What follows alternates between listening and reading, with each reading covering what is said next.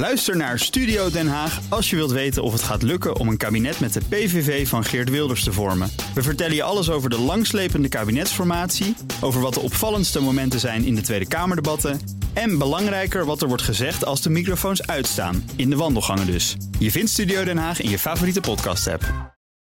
Modder en stenen. Elke keer als ik die muur zie in de nieuwe zaal van de Tweede Kamer, denk ik aan de politieke cultuur waarvan politici zeggen dat ze er vanaf willen.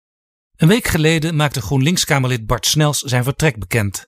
Hij klaagt dat Haagse politiek alleen nog lijkt te gaan over het beschadigen van anderen. Bewindslieden en ambtenaren worden voortdurend in het beklaagde bankje gezet en het regent moties van afkeuring. Bart Snels, een harde werker met belangrijke wetten op zijn naam, kan er niet meer tegen. Toen de parlementaire ondervragingscommissie kinderopvangtoeslag in kaart had gebracht wat er in die affaire zo gruwelijk misging, besloot de Kamer op initiatief van Pieter Omtzigt de Venetië-commissie van de Raad van Europa te vragen eens kritisch naar de Nederlandse rechtsstaat te kijken. Dat rapport kwam deze week. De kindertoeslagaffaire is heel ernstig en zoiets kan vaker gebeuren als politiek, bestuur en rechterlijke macht er niet van leren, zegt de commissie. Opmerkelijk is dat die groep juridische zwaargewichten uit bijna 50 landen niet alleen kommer en kwel meldt.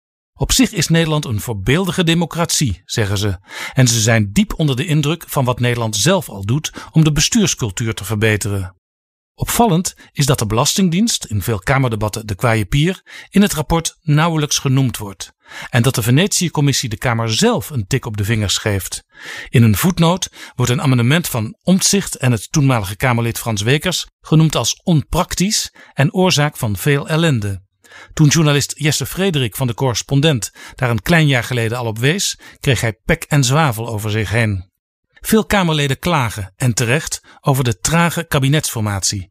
Maar voor het bevorderen van een nieuwe bestuurscultuur hoeft de Kamer niet te wachten op een nieuw kabinet, blijkt uit het rapport. De Kamer kan zelf, bijvoorbeeld door haar eigen reglement van orde aan te scherpen, nu al de grondwettelijke informatieplicht van de regering steviger invullen. Sinds 2020 kent de Kamer zichzelf 10 miljoen euro extra toe. Sommige fracties stellen er beleidsmedewerkers van aan, maar soms ook voorlichters of ze potten het bedrag op. Dat extra geld kan de Kamer volgens de Venetië-commissie beter investeren in stevige ondersteuning van commissies die wetgevingskwaliteit en controle op de uitvoering als kerntaak krijgen. Dat helpt ellende voorkomen zoals in de kindertoeslagaffaire ontstond.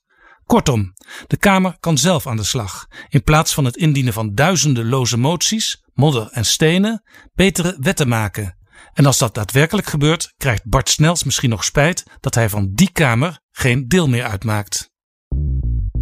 Bij BNR ben je altijd als eerste op de hoogte van het laatste nieuws. Luister dagelijks live via internet. Bas van Werven. En heel langzaam komt de zon op rond dit tijdstip. Je krijgt inzicht in de dag die komt op BNR, het Binnenhof in Nederland en de rest van de wereld. De Ochtendspits. Voor de beste start van je werkdag. Blijf scherp en mis niets.